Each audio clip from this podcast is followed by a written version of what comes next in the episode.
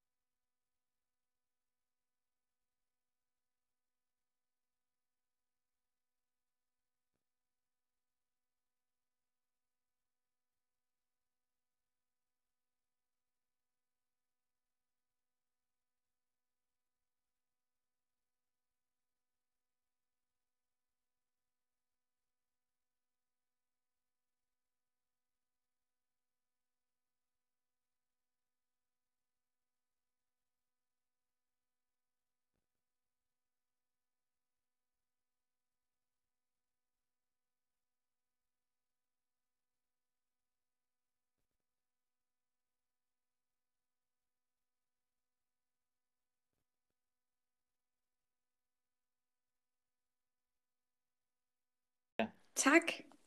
Skal du have, Live, yes.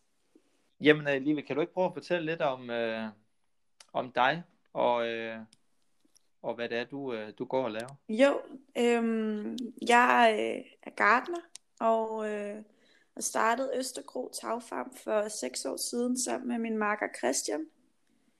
Og nu er vi et, øh, et helt lille hold, som driver stedet. Det er øh, Danmarks første taglandbrug og ligger på Ydre Østerbro øh, i København. Og hedder jo Østergro, fordi at øh, vi også havde en, en tanke om, at vi skulle lave tagfarm i flere bydele. Og den, øh, den tanke, den er, det er en, der stadigvæk lever. Men, øh, men Østergro har i hvert fald været, øh, og er stadigvæk drømmen om at skabe øh, jordforbindelse i byen. Øhm, og vi har 600 kvadratmeter op på øh, et gammelt bilauktionshus, som jo, fordi der engang har været biler op på taget, øh, kan bære enormt meget. Øh, så der har vi kunnet få grabbet 110 tons jord op, der for, for seks år siden. Og så har vi ellers øh, udlagt jorden i sådan to øh, store bede, øh, som vi kalder for tagmarkerne. Og så har vi et, øh, et drivhus øh, nede for, for enden med et øh, køkken bagved. Og drivhuset fungerer så både som, øh, som hvad hedder det, lille øh, opstart af, af alle vores planter, som vi planter ud i, i tagmarken, og samtidig også der, hvor vi dyrker vores drivhustomater og chili og så videre i løbet af året. Men så er det så også øh, været øh, restaurantrum i, øh, i mange år efterhånden. Vi har en restaurant, som hedder Gro Spiseri, hvor man kan komme op og spise langbordsmiddag øh, i drivhuset øh, hver aften fra torsdag til mandag, næsten hele året rundt. Og nede bag i, øh, i øh, taglandbruget, der har vi høns og to kaniner. Ikke nogen spisekaniner, men øh, nogle kaniner, som vi har meget glæde af, og som kan lokke nogle folk ind i øh, hønsegården, som ellers er øh, lidt sådan, øh, har lidt skræk for fjerkræ. Så det er meget fint at have sådan nogle små, søde, bløde kaniner. Øhm, ja. Så spiser vi nogle gange deres øh, fætter kusiner i restauranten, men, men ikke dem. Nej. Og så har vi bier, deroppe, øh, som, øh, som Christian står for. Christian han har øh, selv øh, bier op på sit tag i hans haveforening, så han har haft med bier at gøre mange år, også, også før vi startede Østerkro. Så han, øh, han står for dem, og vi har så mange steder, at vi også kan formidle øh, om det til, til alle dem, der kommer og er en del af Østergro. Og, øhm, og det er der rigtig mange, der er. Så Østergro er en forening, som har 40 medlemmer. Det er medlemsfamilier, som, øh, som betaler på forhånd for høstsæsonen, og så for grøntsager fra, fra tagfarmen, og fra i år får vi fra to øh, landbrug ud over det, vi kan dyrke på taget til de her 40 familier. Øhm, og det, øh, altså, det er en måde, vi har afsat på, siden vi startede. Og øh, det første år, der havde vi kun halvdelen af medlemmerne, for der kørte vi bare med de grøntsager, vi selv kunne dyrke, og så allerede året efter i 2015, så udvidede vi ligesom medlemskaren, fordi der var så stor efterspørgsel på det, og øh, fordi vi gerne ville starte et samarbejde med en gård ude i, øh, i Dragør, sådan i, ja, faktisk i det område, som, som i sin tid har forsynet København med grøntsager. Der er øh, en gård, der hedder øh, Serpgård, med øh, Nel og Mark, og Nel er 19. generation af de hollandske bondefamilier, som blev inviteret op til København i 1800-tallet, for at, øh, ja, for at dyrke til kongeriget. Mm. Øhm, så det, det er en meget fin historie, og der er mange sådan, hollandske aner derude, så det er jo stadigvæk sådan landbrugsland, men de er jo så ligesom de første, som blev økologer igen, øh, siden alle var det engang. Ja. Øhm, og dem vil vi rigtig gerne øh, starte samarbejde med, så dem har vi, har vi også øh, forsynet øh, medlemmerne sammen med så. Og det er et fællesskabsstyret landbrug, og det kender du jo alt til, og det gør alle måske som lytter med, men hvis ikke, så er det jo bare en rigtig fin model, som, øh, som vi er blevet inspireret til i USA, øh, men som oprindeligt er opstået i Tyskland. Men det er en rigtig fin model, fordi at man i fællesskab, øh, forbrugere og landmænd, ligesom øh, kan sørge for, at der bliver produceret nogle gode lokale råvarer, og at afsætningen er sikret, fordi at man som medlem betaler på forhånd for høstsæsonen, og så får man bare de her friske øh, grøntsager og frugt og bladgrønt fra, fra marken hver uge i høstsæsonen. Ja, jamen det er en virkelig smuk tanke, den der, øh, fordi det kommer, det kommer begge parter øh, så meget til gavn. Præcis. Øh, og det er også det, man, man omtaler som, som CSA, er der nogen, der har hørt. Øh, ja. Og, Community og, Supported Agriculture. Ja, lige præcis. At, nu sagde du, at I havde 40, var det 40 familier? Ja. Okay. Øhm, og hver familie er, udgør et medlem.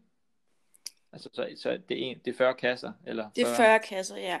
ja og det er 40 ens kasser. Så der er jo er nogle af, af medlemmer, som er familier med tre børn, og der er nogle medlemmer, som er et par eller en en enlig ja. øh, forsørger, eller bare en, en person. ja. Så det er lidt forskelligt, hvor mange, øh, hvor mange, hvor mange mennesker et medlem udgør. Okay. Men, øh, men kassen er den samme, og man får øh, seks forskellige afgrøder øh, hver uge. Okay. Hvad koster en kasse? 150 kroner om ugen. 100.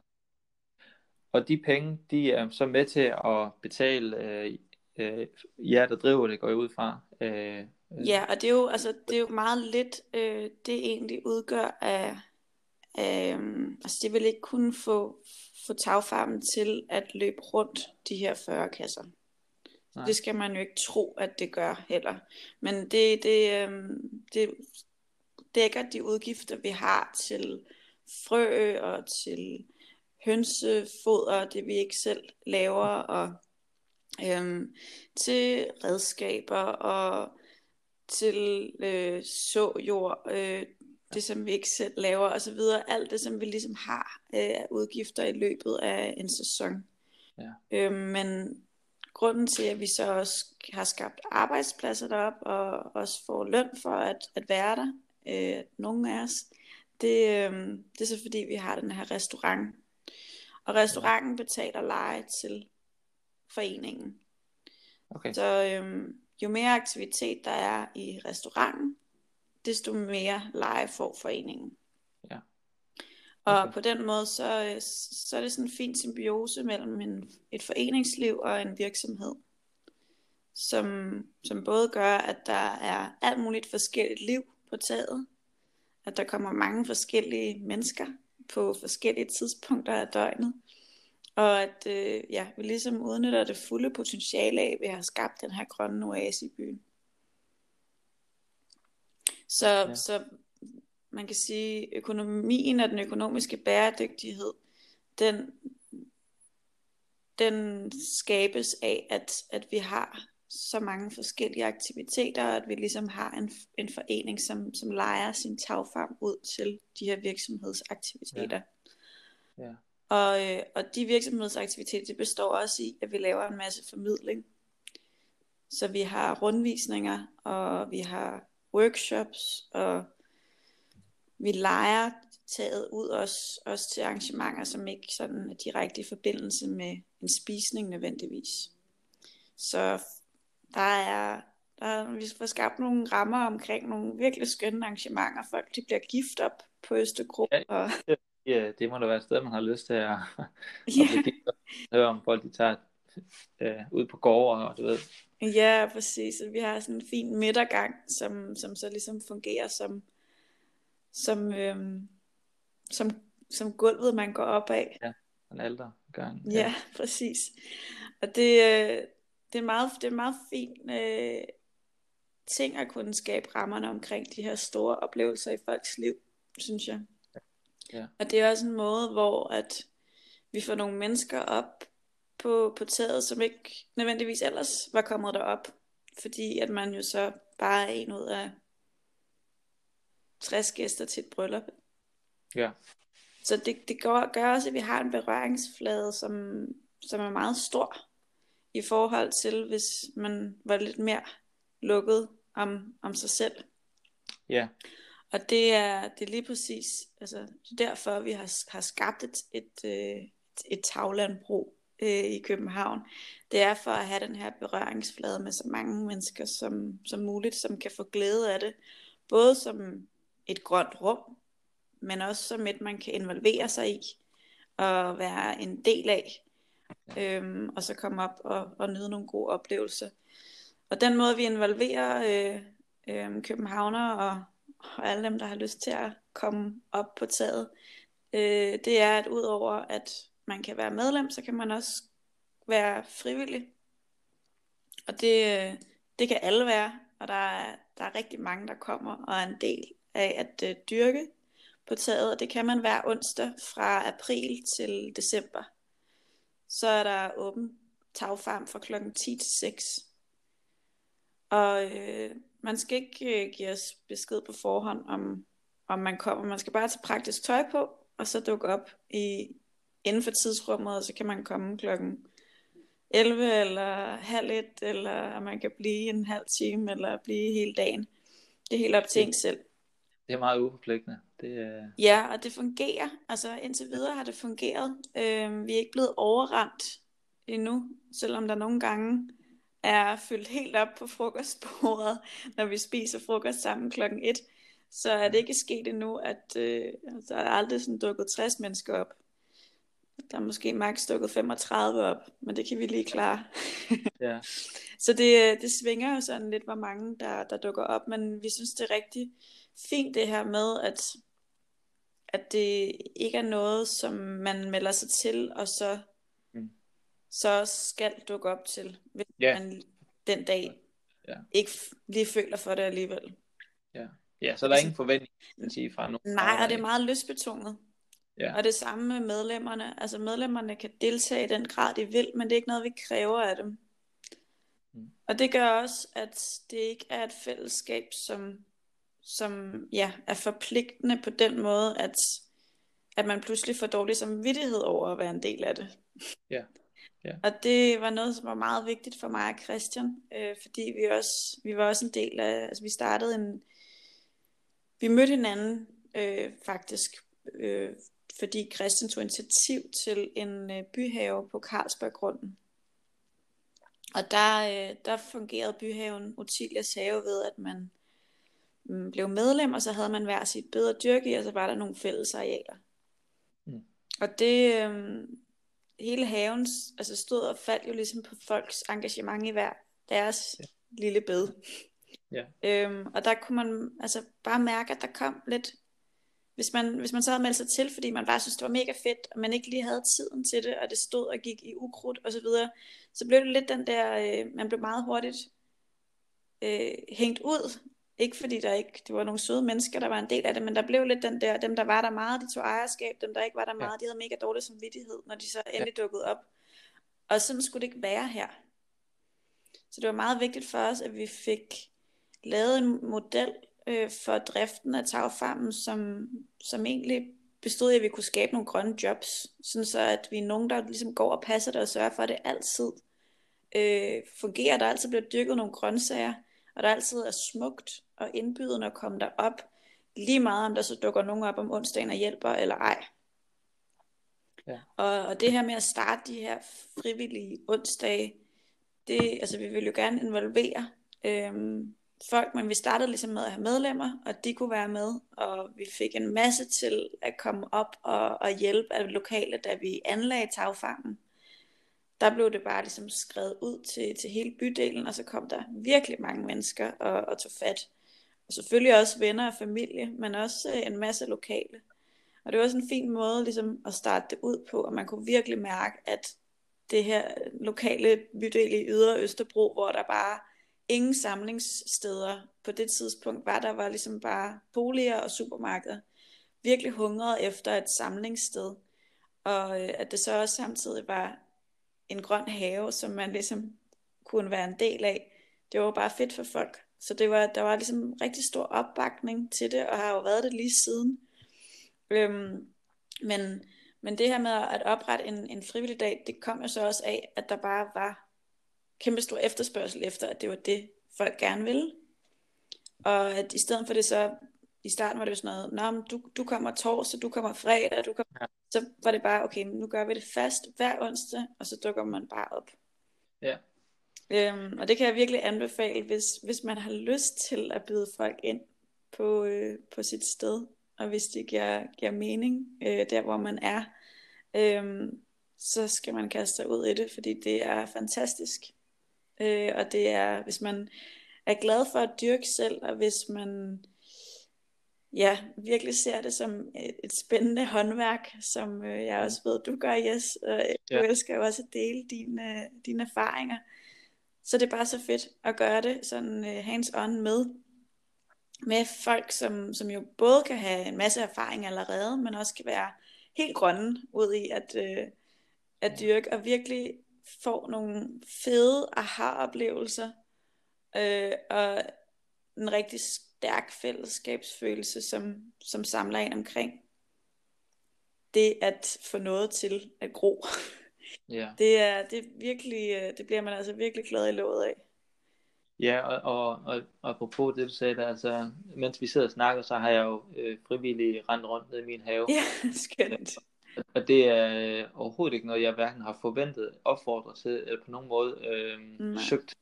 Øh, men, øh, men det er også fordi, jeg har, jeg, altså jeg glemmer lidt, at det jeg går og laver, og som er blevet min hverdag og mit, mit sige, arbejde, øh, det er der andre, som, som hungrer efter bare at komme ud og få, få fingrene i jorden, altså yeah. mod at lave i mening, hvor jeg sådan tænker, mm, hvorfor vil de komme og hjælpe mig?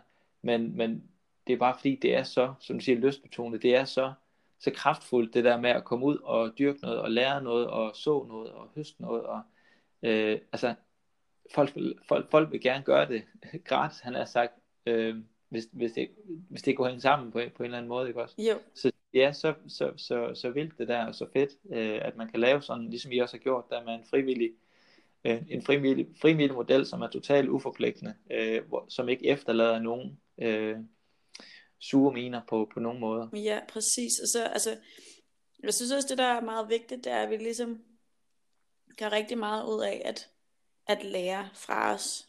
Mm. Øh, og at dem, som har været der meget, de, de får jo også den der, altså det gør folk ret hurtigt i virkeligheden, får den her ejerfornemmelse.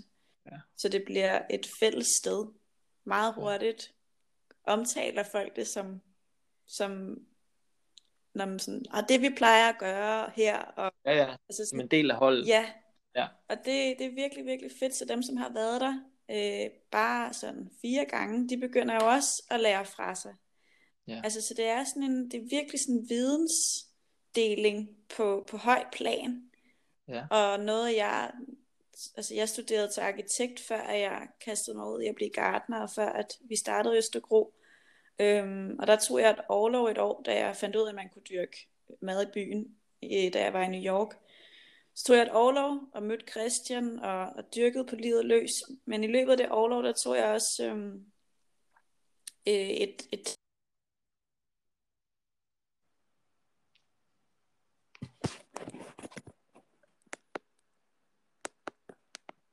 Hov, du faldt lige ud, Livia.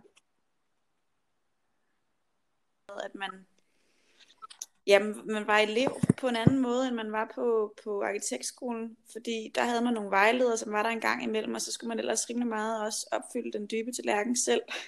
Men det her med at gå i et værksted og Ja. lære fra, fra, øh, fra de her skønne sneker hver dag, øh, og man hele tiden kunne, kunne stille spørgsmål, om der hele tiden, altså man lærte så meget, og man lærte på, selvfølgelig også på en anden måde, fordi man hele tiden brugte sine hænder.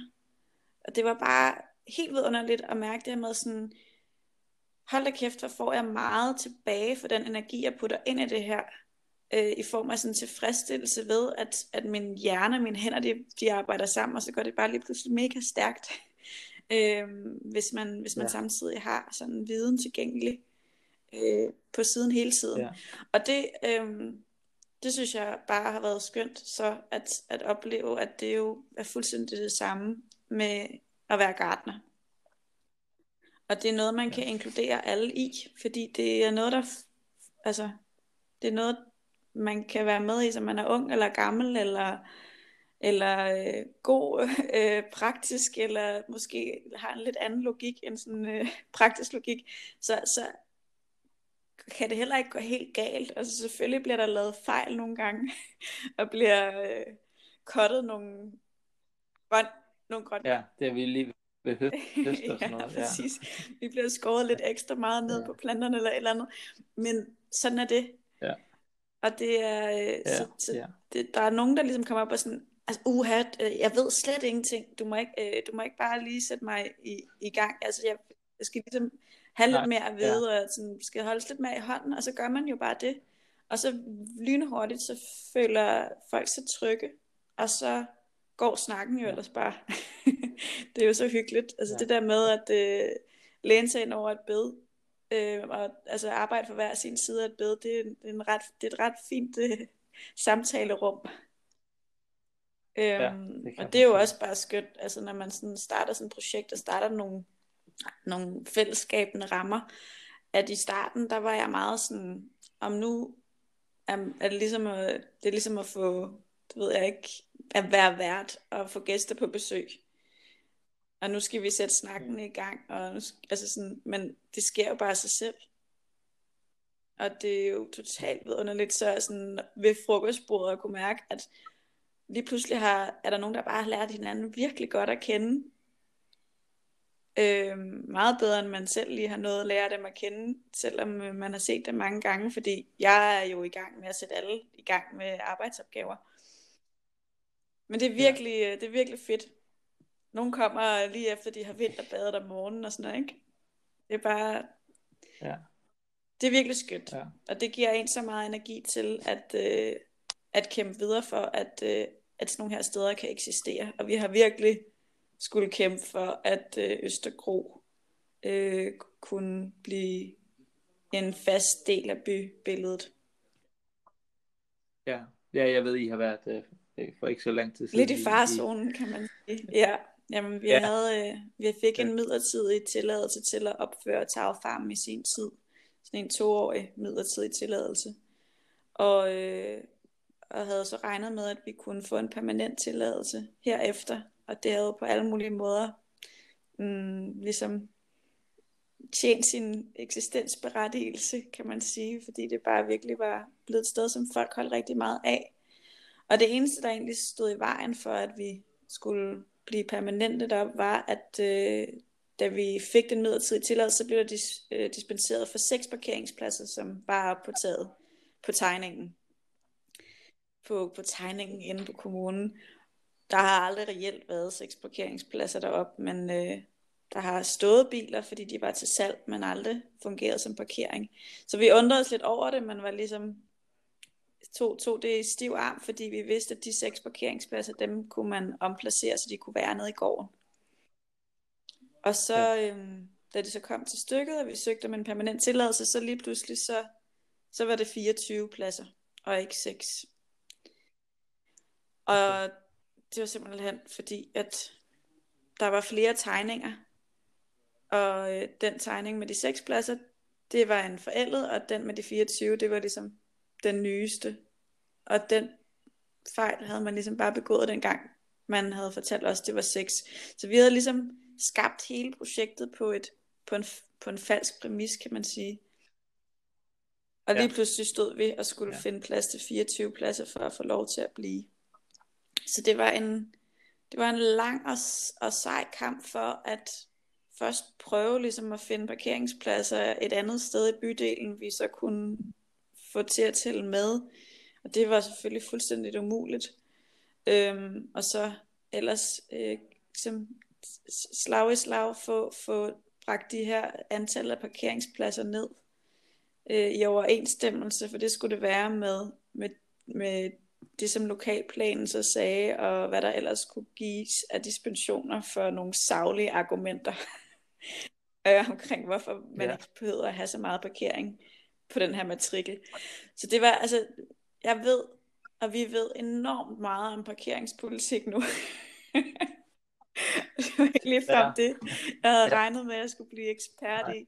Men, øh, men det er vi blevet, og heldigvis så, så endte det med, at vi i sidste ende fik dispenseret, sådan så at vi kom ned på et antal, som vi kunne placere på matriklen, og kunne ligesom mm. frigøre taget og få lov til at blive ved med at have en tagfarm deroppe, som på alle mulige måder giver meget mere ja. mening, end at taget ellers skulle stå tomt, fordi det vil aldrig blive brugt til parkeringsplads. Ja. Altså det er et tag, Nej. hvor der, det, vi er på tredje etage, der er en kæmpe stor bilelevator, og det er sådan, man kommer op til taget med en bil. Øhm, okay. Og skulle ja. have øh, 24 pladser deroppe, hvor man skulle, det ved jeg ikke, 24 øh, hver morgen skulle ned med elevatoren, og så igen op om eftermiddagen. Det er fuldstændig, altså det, det egner sig slet ikke til det. Ja. Og ejeren var slet ikke interesseret i, at der skulle være parkeringspladser deroppe.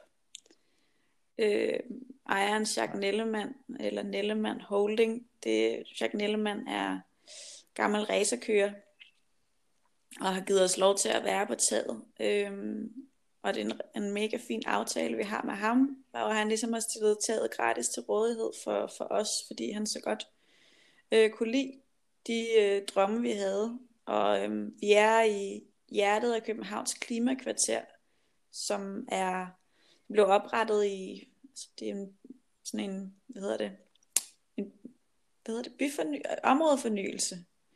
Vi har områdefornyelse i København, øh, som i fem, en femårig periode ligesom fokuserer på en enkelt bydel og udvikler i den. Og den områdefornyelse, som, som var ude her på Ydre Østerbro i St. Kjelds kvarter, som det hedder, de, det blev så klimakvarter, fordi de startede lige da vi havde det første skybrud i 2011, og, øh, og, og alle Københavns kældre de blev oversvømmet, fordi at kloaksystemet ikke er stort nok længere til at tage alt det vand, når vi har de her skybrudssituationer.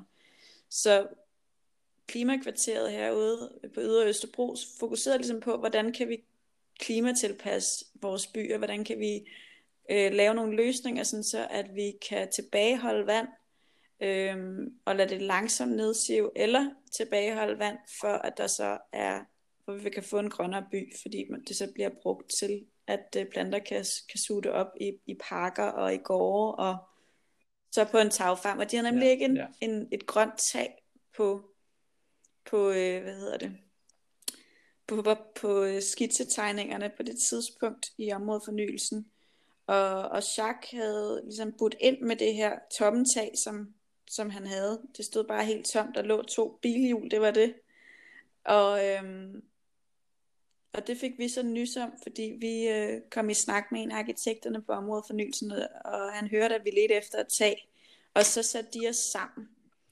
Så Jacques, han, øh, de, de er også bilforhandlere, så det var også en måde for dem øh, på at, øh, at kunne være en del af den her fortælling om klimakvarter, fordi det kunne de ellers mm. ikke med deres bilforhandler i området. Og det, øh, det har været en rigtig fin måde, at vi at, at fandt vores helt vidunderlige tag, fordi det er heller ikke, øh, det vist sig ikke at være så nemt at finde lige præcis et tag, som egner sig til en tagfarm. Her der fik vi bare alt givet. Der er 600 øh, kvadratmeter med brystning hele vejen rundt, og en stor bilelevator, og de to øh, trappeopgange nedgange, som der skal være, når man, altså der skal ligesom være en i hver ende i forhold til brand. Der var allerede øh, vand derop, og så fik vi meget nemt ført el derop også. Og så kunne det bære de her 400 kilo per kvadratmeter.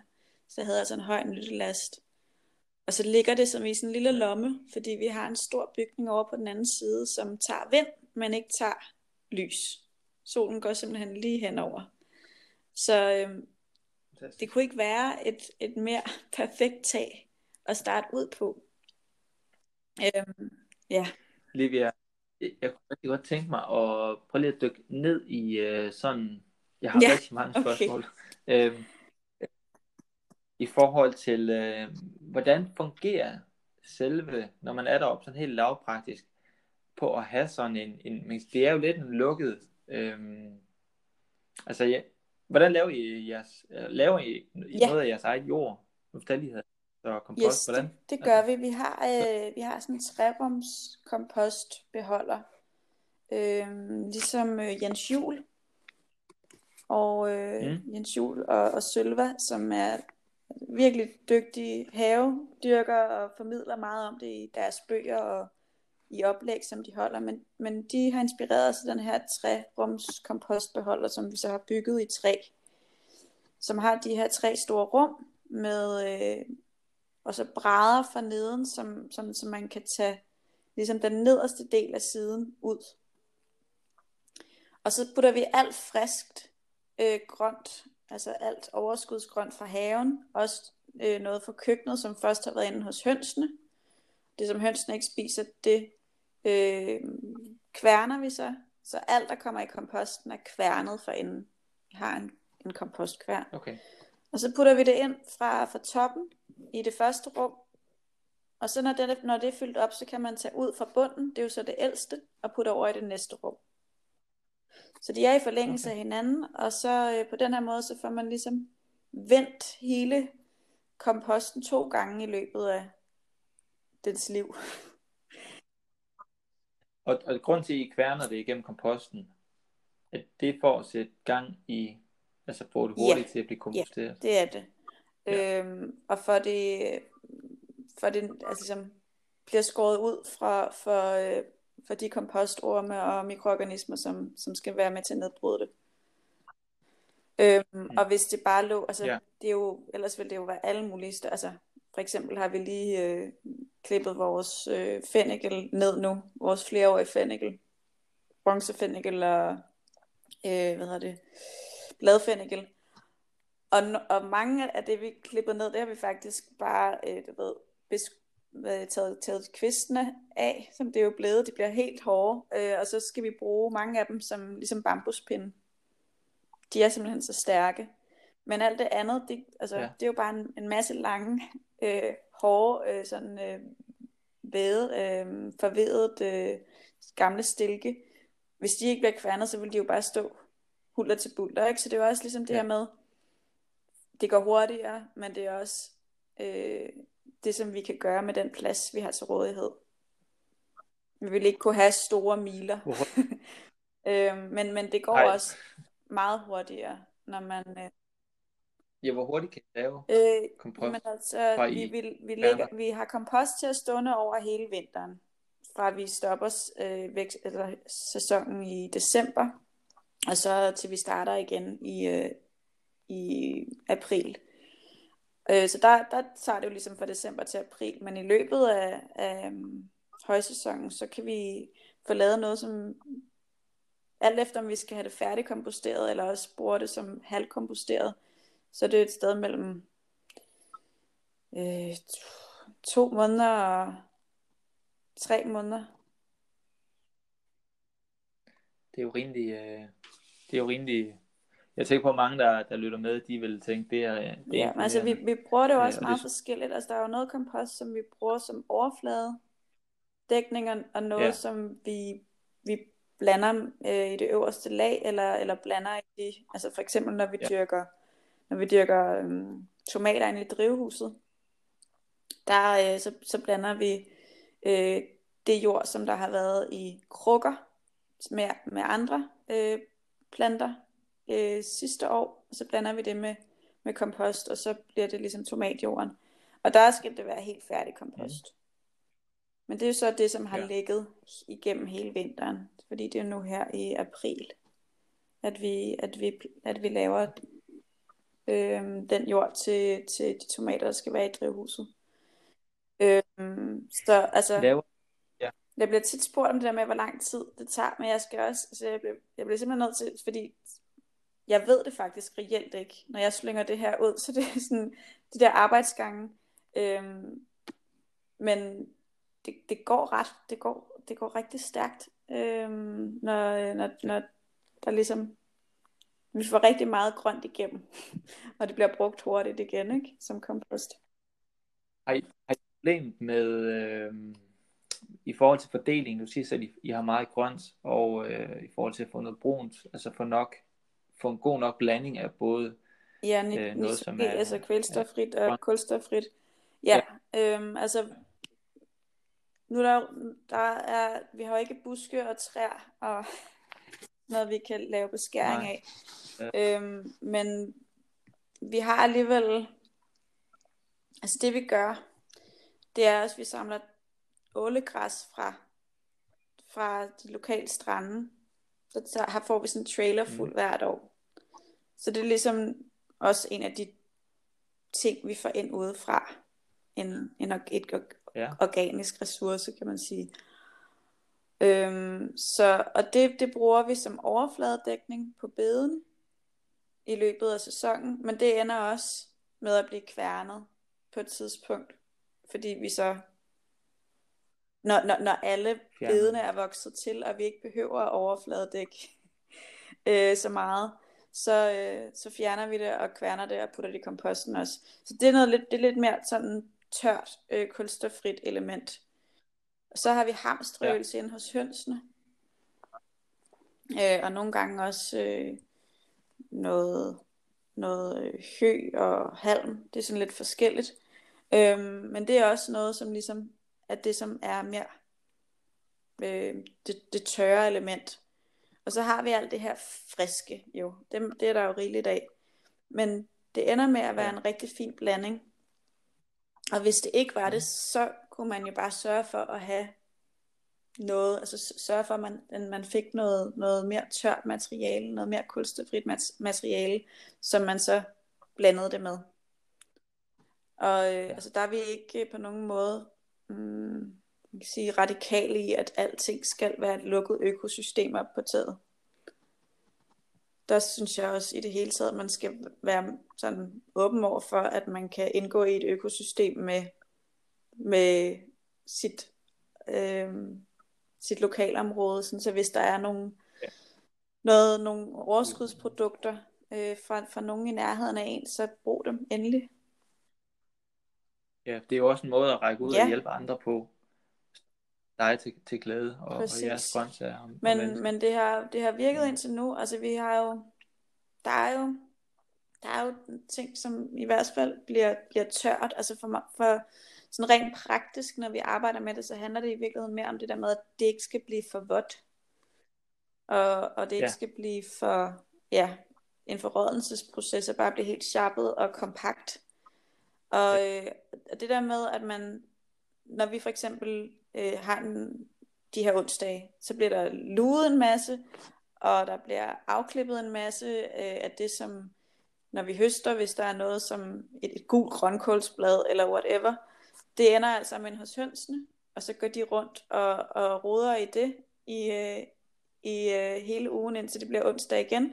Og så rydder vi ud hos hønsene, kværner det, og det er jo så i mellemtiden blevet tørt og blandet lidt med hønsemøg. Øh, hønsemøget, det samler vi ligesom og, og tager for sig, så det ikke kommer igennem kværnen.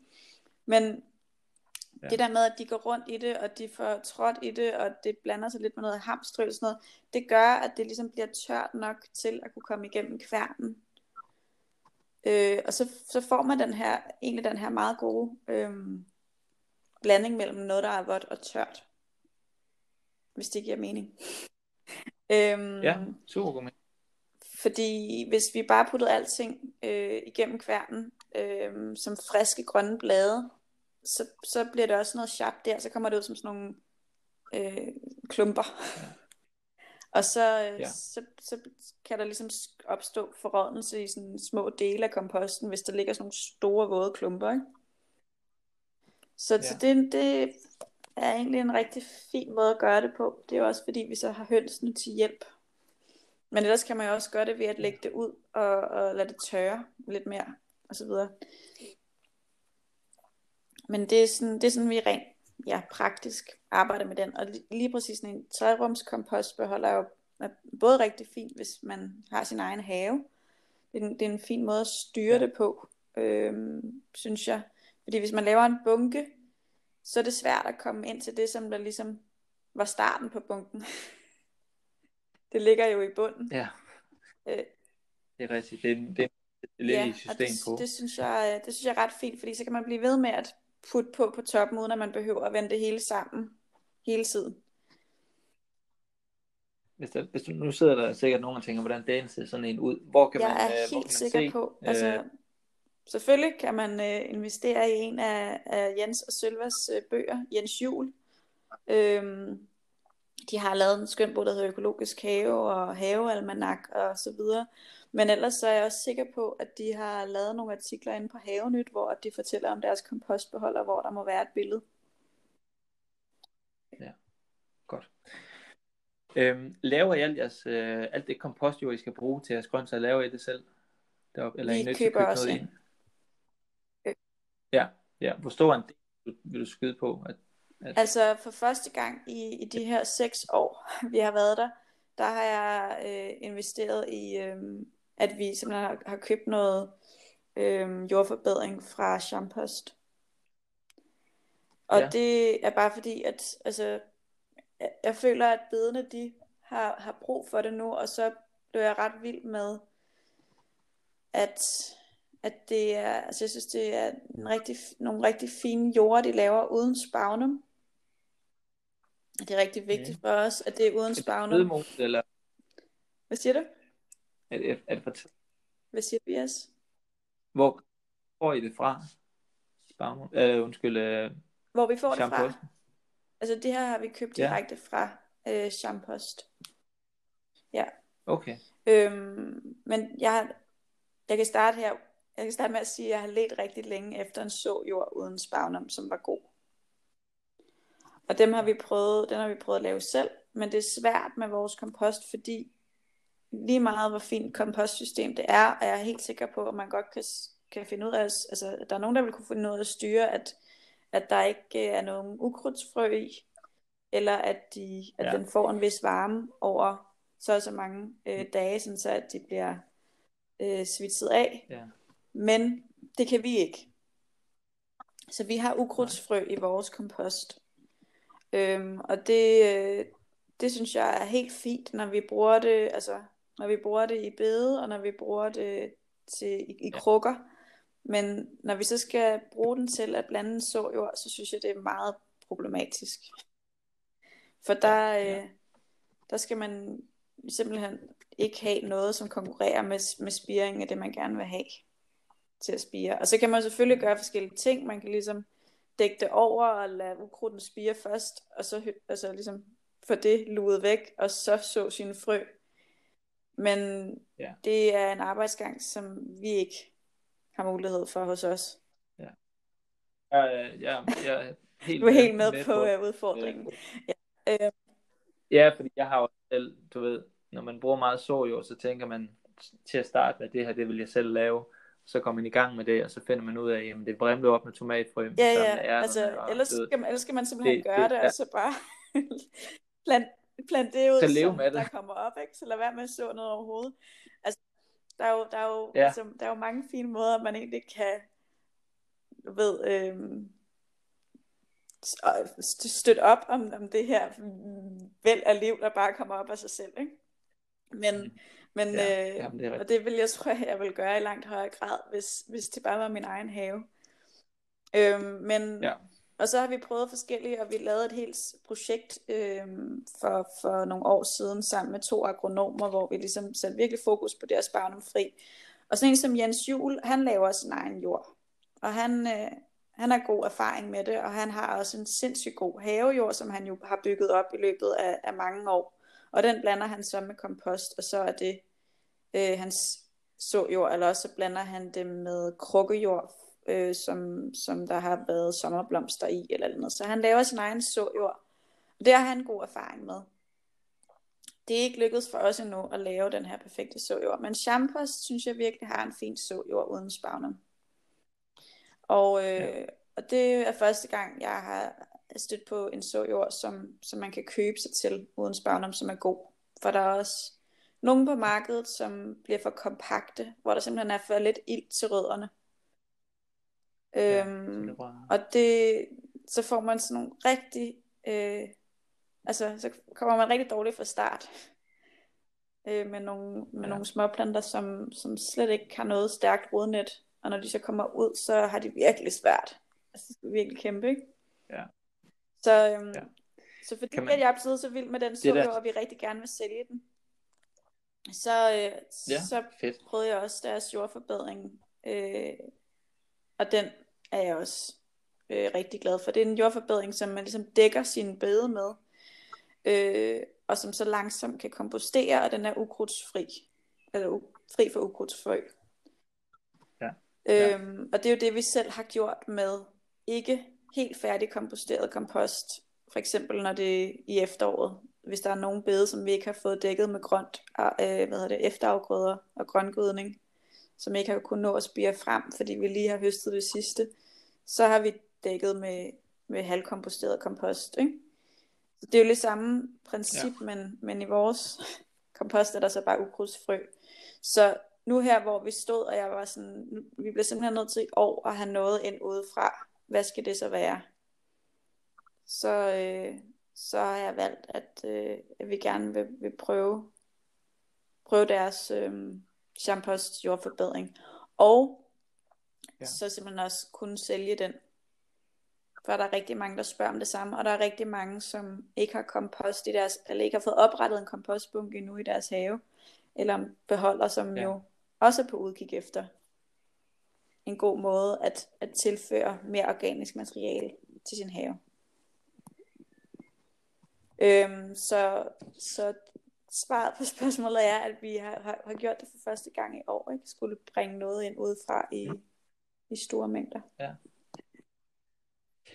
Øhm, jeg tænker i forhold til jeres ukrudt. øhm, nu har jeg ikke set jeres, øh, jeres sted, men det lyder jo, øh, det lyder jo rigtig, rigtig, et rigtig dejligt sted.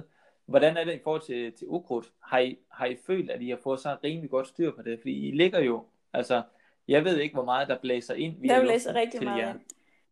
Eller der, der blæser Okay, i hvert fald noget ind, for der altså- er nogle ting, som Altså- dukker op altså hvert år, som jeg er sådan, hvad er det her for en plante? Den har jeg aldrig set før.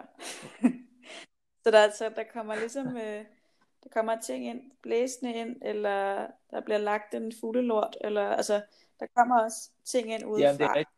Og selvfølgelig er der jo også nogle ting, der kommer ind, fordi at øh, der lige er nogen, der har spist et eller andet og, og, og spyttet nogle sten ud. Altså, der kommer også noget ind med, med mennesker, fordi der er en del mennesker. øh, vi Ja. har da haft en hamplante på et tidspunkt, og øh, øh, folk de, de kan jo også godt lige enten spytte en sten ud, eller lige få smidt nogle frø selv, ikke? øh, så der kommer, ja. ja. der kommer ligesom alt muligt ind. Men, øh, og så er der Ja. jo selvfølgelig meget, der, der selvsår sig selv af de planter, som vi har. Øhm, Ja. Men det vi gør, øhm, det er, at her i det tidlige forår, hvor der ligesom spiger ting op alle mulige steder, øhm, fra den sådan frøbank, vi har nede i jorden, der er der rigtig mange af planterne, som vi simpelthen rykker rundt på. Sådan så at alt, der spiger op i bedene af blomster videre, dem rykker, altså, dem rykker vi ud i enderne på bedene. Så i, enderne, i kanten af alle bede, der har vi spiselige blomster. Så når jeg finder en øh, tallerkensmækker, der bare spider sig selv, så flytter jeg den ud i, i enden. Og hvis der er for mange ting, der spiger frem, for eksempel fennikel, så øh, putter vi det i potter, og så, så deler vi planter ud. Så der er ligesom, altså man kan jo se det som en masse træls ukrudt, og det er der, altså der er jo også ukrudt, øhm, men man kan også, altså der er også meget, der spiger frem, som er planter, man rigtig gerne vil have vokset sig endnu større, enten hos en selv eller hos andre. Øhm, så det er i virkeligheden også bare en, en stor, øh, en stor formerings, øh, et stort formeringsbed. For, og, og de er, jo, de er jo virkelig gode, alle de her frø, som bare har sået sig selv, og som, og som vokser derud af her i det tidlige forår. Ikke? Så øhm, jeg ser det også rigtig meget som en stor bank af, af planter, som, mm. som sår sig selv for en. Øhm, hvor man så bare skal, skal plante dem om, men det er jo ikke en, en sværere arbejdsgang, end hvis vi skulle plante øh, planter ud, som vi selv havde sået ind i drivhuset. Øhm, og så øh, er det sådan, at, at vi dyrker i, i bede, hvor vi dyrker rigtig tæt, og hvor vi sørger for, at jorden så meget som muligt altid er dækket af grønt. Og hvis der ikke er dækket af grønt, så er der dækket med ålegræs, eller halvkomposteret kompost, eller jordforbedring fra Champas nu. Øhm, og, og på den måde, så, øh, så, så kommer der jo heller ikke så forfærdeligt meget ukrudt, som der vil gøre, hvis man holdt sin jord helt nøgen. Og efter den sådan menneskelige logik pænt øh, mellem ens rækker. Øhm, så ja. det giver jo rigtig god mening på alle mulige måder at kigge ud på naturen og se, der er der aldrig nøgen jord. Så det er noget, vi har opfundet, øh, er, er en ting. Øhm, og det, øh, det kan godt være, at der er nogen, der synes, det ser rigtig pænt ud. Jeg kan selvfølgelig godt lide at se et, et bart bed, når man lige har gjort det klar til, at man skal så eller plante i det. Men, øh, men når man så har gjort det, så skal det bare pakkes ind så hurtigt som muligt. Ja. Så, øh, og så når der ellers, når, når, når tiden går, og når planterne vokser så store, så dækker de jo selv af. Og så kan man så fjerne noget af det. Og altså noget lader vi jo selvfølgelig ligge. Øh, det vil vi gøre med jordforbedring, og det vil vi gøre med, den, med komposten. Men øh, ålegræssen, den, den fjerner vi så på et tidspunkt. Øh, hvis det er blevet så stort, at øh, der ikke er behov for det længere, så bruger vi det i et andet bed. Lige, hvor, hvor stor en, eller hvor lang en vækstsæson øh, har I? Hvornår starter I og, og slutter Vi starter i april, sådan rigtigt, øh, med, med, alle, med alle dem, der vil være med om onsdagen. Men for inden da, der har jeg startet op med at så nogle ting i drivhuset i, øh, i marts. Så øh, i marts starter vækstsæsonen. Februar, der holder vi altid vores velfortjente ferie. Øhm, så, så februar måned, der, der har vi helt lukket op på taget. Øhm, men så i marts, så starter jeg med at så de første ting i drivhuset. Øh, det er blandt andet øh, chili og tomater. Og så, øh, så fortsætter vi helt ind til december. Og høstsæsonen er øh, for med, altså det som man kan, man, når man som medlem for grøntsager op fra os, det er så fra juni til november. Og hvad der måtte være af kålskud her det tidlige forår, og alle de andre toårige planter, som mm, persille og bladbeder, det, det høster vi så og bruger i, øh, i restauranten. Og så øh, er der selvfølgelig sådan, sådan noget som kål, det vokser jo, eller det kan man jo høste af hele, hele sæsonen indtil at øh, de går i blomst. Og vi lader rigtig mange ting gå i blomst op hos os. Øhm, fordi vi gerne vil, vil høste frø af dem, men også fordi, at vi bruger rigtig mange af blomsterne. Og at vi også gerne vil formidle til folk, øh, hvordan et, et helt planteliv tager sig ud. Så vi kunne ja. helt sikkert dyrke mere intensivt øh, og få mere høst, øh, hvis vi ikke lod ting gå i blomst i så høj grad, som vi gør. Og hvis vi ikke lod så meget gå i frø, så ville vi heller ikke have så meget frøspredning. Øhm, men vi gør det, fordi vi gerne vil høste vores egen frø på mange af tingene. Og det er selvfølgelig ikke et helt bed, man så lader stå. Det er bare øh, noget af bedet, vi lader stå til at kunne høste frø af. Øhm, men blomster, synes jeg bare er så skønt. Og det er jo også en måde at arbejde sammen med øh, nogle af de andre væsener, som vi deler det her økosystem med. Så det er en måde, hvorpå vi også kan få øh, et rigt liv af insekter. Ja, for I har vi har, vi har vores egen bi, altså vores, vores egne sådan kæledyrsbier, men der er jo også alle mulige andre insekter, som, som kommer. Både nogen, som spiser det, vi gerne selv vil spise, men også dem, som spiser dem. øhm, ja. Og, øh, og det er helt vidunderligt at få, altså at arbejde med at få skabt den balance, som gør, at der ligesom er plads til alle. Øhm, ja. Det er noget af det, som jeg, altså, det er jo, det er jo simpelthen det, der er så fantastisk ved at være gartner, synes jeg. Det er virkelig sådan, øh, at man meget fysisk føler sig som en del af et større økosystem. Og man arbejder for at lave det her samspil med de naturlige processer, som der, der sker omkring en, en hvis, man, hvis man lader dem. Så det her med at, at skabe en, en høj bio, øh, eller en høj diversitet, som gør, at der er gode levesteder for et, et stort, øh, en stor skare af insekter, men, men også en masse af det liv, der er nede i jorden, som vi ikke kan se på samme måde øh, med det blotte øje, men som er lige så vigtigt at opbygge, som, som det er at sørge for, at der er plads til vores, vores insekter. Og der har været rigtig, rigtig meget fokus på insekter, og der er også heldigvis begyndt at komme fokus på det liv, der er nede i jorden. Ja, det har altid været svært at forholde sig til, fordi man ikke Præcis. kunne se, og det har været svært at forklare og forstå, og, og det kommer vi nok aldrig til øh, 100% at forstå, hvad det er, der foregår dernede, men hvis, jeg tror også på det her med, hvis vi er bevidste omkring, at der sker noget, og at, og at, og at det ligesom er hvis grundlaget for, at der er overhovedet noget, der vokser op af jorden, det er, at, at, at der er noget liv og aktivitet Præcis. dernede. Det er alle de fantastiske øh, samarbejder, der sker dernede i jorden, der gør, at vores planter kan, kan optage næring øh, fra nedbrudt organisk materiale, og kan optage, øh, kan optage vand. Og, og modsat, så, så får alt, alt det her liv ned i jorden øh, noget energi fra planternes fotosyntese. Så det er sådan et rigtig fint samspil, der sker dernede. Men hvis vi bliver ved med at rode rundt i jorden, og vende det, som var nedad opad hvert år, hvis vi pløjer eller graver helt vildt i vores bede, fordi at vi vil komme noget ukrudt til liv, så tænker at nu skal vi bare dybdegrave det hele, så, øh, så forstyrrer man det her liv og nulstiller det hvert år.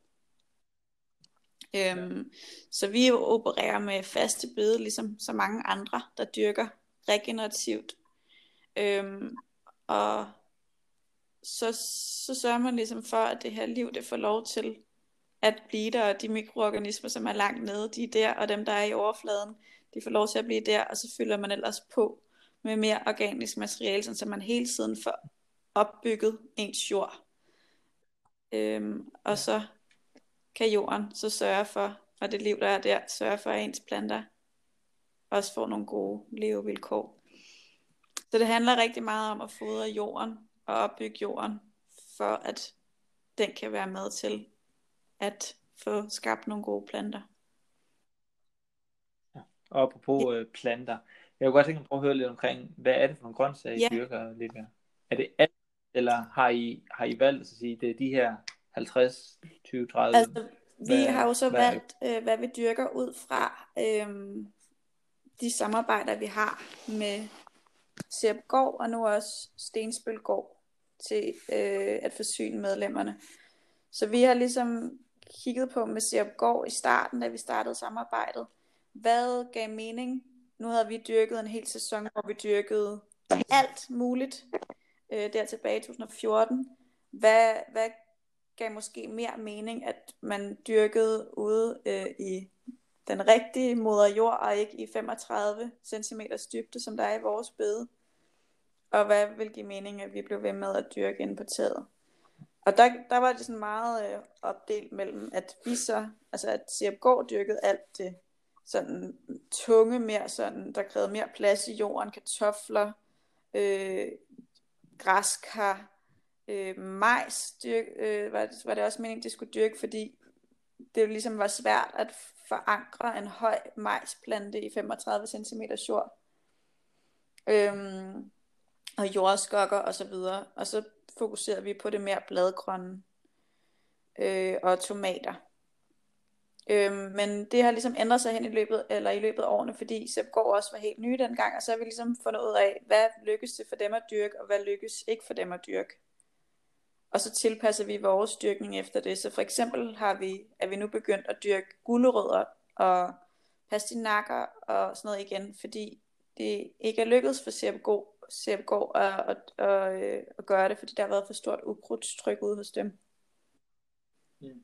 Så den, det, det tilpasser sig, altså, og det ændrer sig lidt fra år til år. Så det er jo ikke helt det samme som, som med dig, som, som vælger noget ud fra, hvad, hvad lige præcis øh, der er værdifulde afgrøder for dig at afsætte. Fordi her der vil vi gerne sammen med Sirpgård øh, skabe en så stor diversitet, at, at høstposen hver uge for medlemmerne er interessant, og ikke er det samme igen og igen. Ikke? Hvordan det her, øh, nu er vi nødt til lige også at tage hånd om det her med, øh, hvordan det her corona øh, Ja. Påvirket Ja. jer, og, og i hvilken grad, og hvad I har så har gjort for måske at, Ja. tilpasse prøv- Øhm, vi har ikke vores frivillige onsdag lige nu. Dem starter vi op med lige så snart, at man må forsamles flere mennesker igen.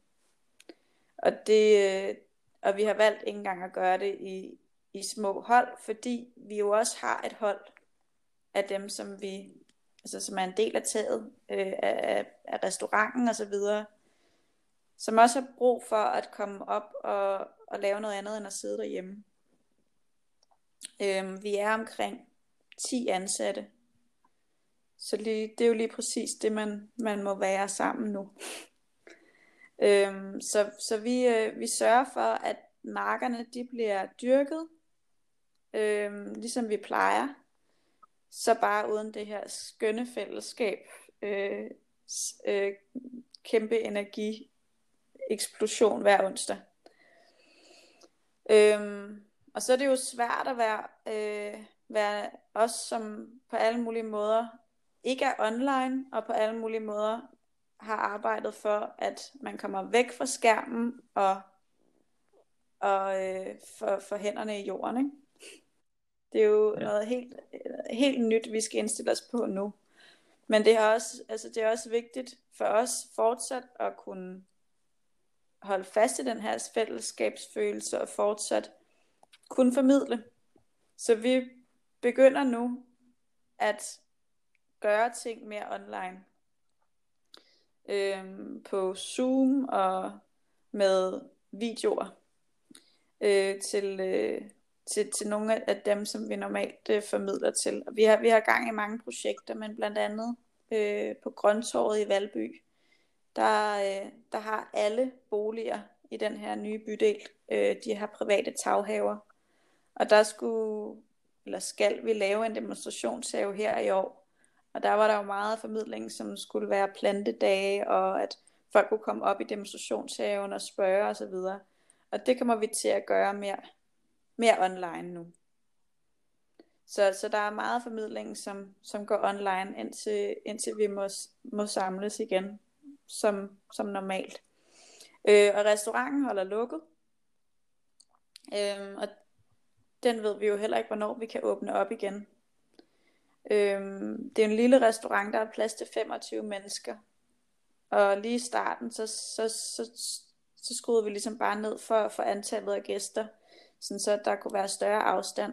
Men, øh, men inden, at, inden regeringen valgte at lukke restauranterne, valgte vi så også selv at lukke vores restaurant. Mm. Øh, fordi at det ligesom bare, det, det, var, det, det er svært at skabe sådan en fælles spisningssituation, når man, når man ikke må dele maden. øh, vi yeah. plejer at have store tallerkener, som, som man ligesom deler fra, så det bliver meget hjemligt. Og lige pludselig så lavede, skulle vi lave portionsanretninger og så videre, nogle, som var nogle af de tiltag, som vi tog for at gøre det mere sikkert. Ikke? Og øh, så vi har, vi har været lukket i, i restauranten siden den 15. marts. Og ved jo ikke, hvornår vi kan åbne op igen. Det er der ikke. Det er jo meget, meget svært at planlægge fremtiden lige nu. Øhm, ja.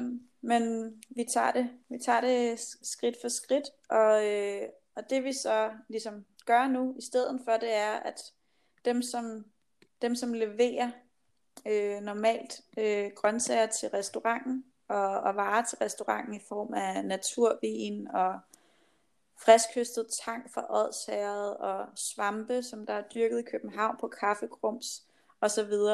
Alle de producenter, som normalt har afsætning til restauranten, dem hjælper vi med at sælge øh, deres varer igennem en webshop til private.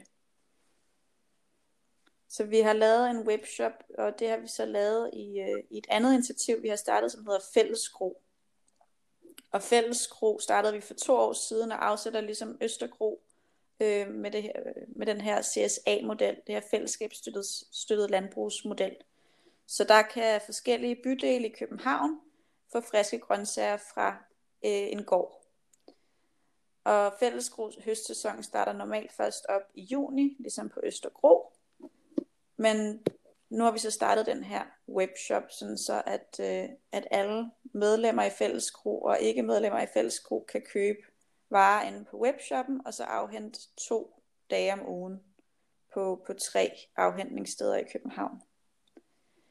Og der, øh, der, der får vi simpelthen nogle varer genereret ud til private, som vi normalt har glæde af at, at bruge i køkkenet i restauranten. Og det er en kæmpe glæde, dels at komme ud hver uge og få samlet de her forudbestilte varer ind fra, fra landbrugene og de andre. Vi også vores, øh, vores sådan, relation til dem kørende. Og forleden dag, der var jeg for eksempel ude hos vores, det, det landbrug, som blandt andet leverer grøntsager, som hedder Stensbøl Gård. Og de plejer normalt at have woofers, øhm, som jo så ikke kan komme nu. Altså øhm, rejsende, som, som tager ophold på en skov og hjælper i marken, altså til gengæld for kost og logi. Der kommer bare ikke nogen, der rejser ind i landet lige nu, så de, de mangler jo deres woofers lige nu.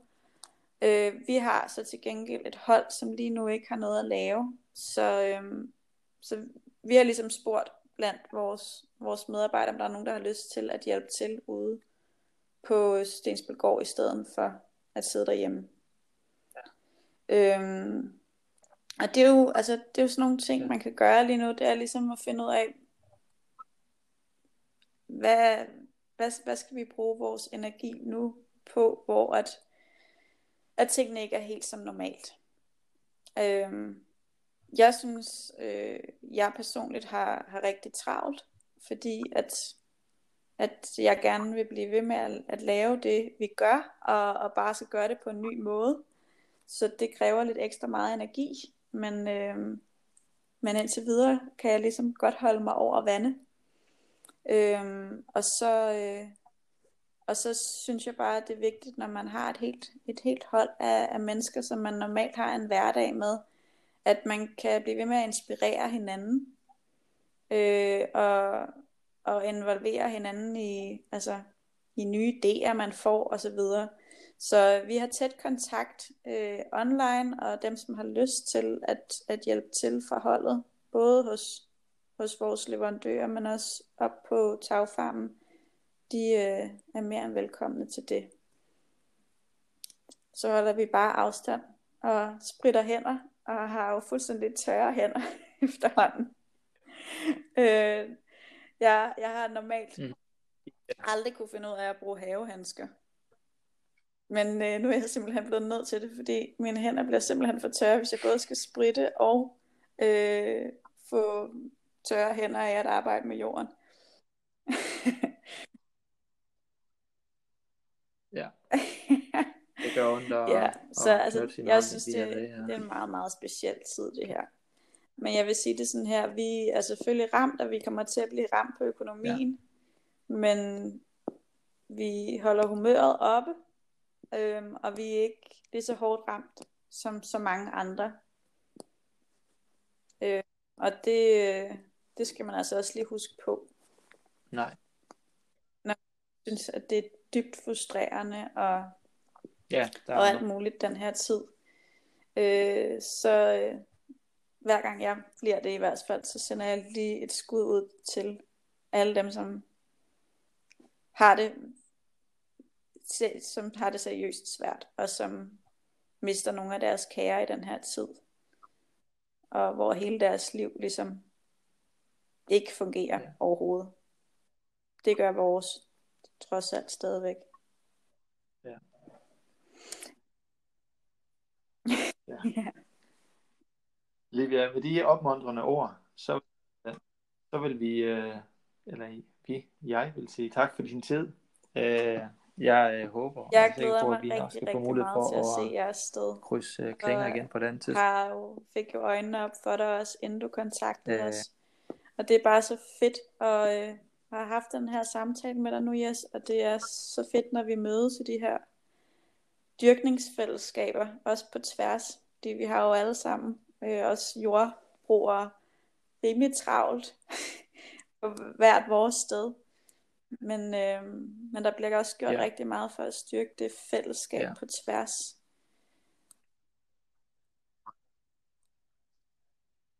Jeg synes i hvert fald, at øh, det er også, altså jeg er virkelig meget på det her med, at vi skal, vi skal dele af det, vi ved, fordi at så lige pludselig så er vi øh, en stor fælles maskine, der, der alle sammen ved øh, meget, meget mere øh, end, end det her med, når vi sidder i Præcis. hver vores og, det, og, og prøver at finde ud af det hele selv. Øh, så tager bare, så tager bare gode intentioner, ender med at give op, fordi de ikke kan overskue det. Det, det er for svært, og du ved, øh, hvor det er jo lettere, hvis man havde en eller anden vidensbank, du ved, inspiration, nogle kilder, noget du kunne, mm-hmm. noget meget håndgribeligt, fordi internettet ja. er jo kæmpestort, og YouTube er jo kæmpestort, så det er næsten for meget.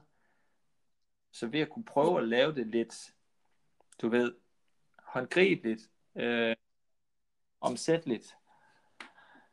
Øh, ja, det, det er i hvert fald sådan ja. noget af det, jeg, jeg, og det, jeg det er vi godt på, på vej til, synes jeg. I fællesskab. Øhm, du er virkelig god til at formidle, og der er andre derude, der også er det. Så har vi startet en forening, øh, der hedder Regenerativ Landbrug, sammen med en masse jordbrugere, som er en rigtig fin forening, hvor der indtil videre har været to store seminarer, som er arrangeret af af nogle af de gode, små, regenerative øh, landbrug derude, eller jordbrug. Øhm, det er for eksempel en, en, et rigtig fint øh, netværk, hvor at små avlere, som er interesseret i at lade, at lade dyrke afgrøder i samspil med naturen, de, øh, vi holder sammen og deler erfaring, og det er et virkelig stærkt øh, fællesskab allerede, synes jeg. Øhm, og så er der selvfølgelig gode bøger, og der ja. er der er også rigtig god viden at hente. Altså jeg bruger rigtig meget havenyt.dk for eksempel. Øhm, så der, der er jo forskellige gode steder, man kan plukke ud og, og, og søge sin viden i. Men det er også virkelig skønt, når det sker på video og i podcast form. Så tak for det, Jes. mm. Ja, velbekomme, velbekomme. Hvor, hvor kan øh, dem, der Men altså, vi med, har jo øh, om en dejlig hjemmeside til alle vores initiativer, så vi har en, der hedder westergro.dk og så har vi en, der hedder grospiseri.com Nej, den hedder .dk også. øhm, og så har vi en, som hedder fællesgro.dk Og så kan man også følge os inde på øh, Instagram. Det er, Okay. det er der, hvor vi er mest aktive på online lige nu. Super. Jeg sørger for at lægge det ned i beskrivelsen til podcasten her, så kan folk hoppe ind og tjekke det ud. Øhm, jeg vil sige uh, tak, Liva. Og i lige Og, måde, øh, yes. Jeg ønsker jer alt det Over i bedste det over i, uh, i København. Hej.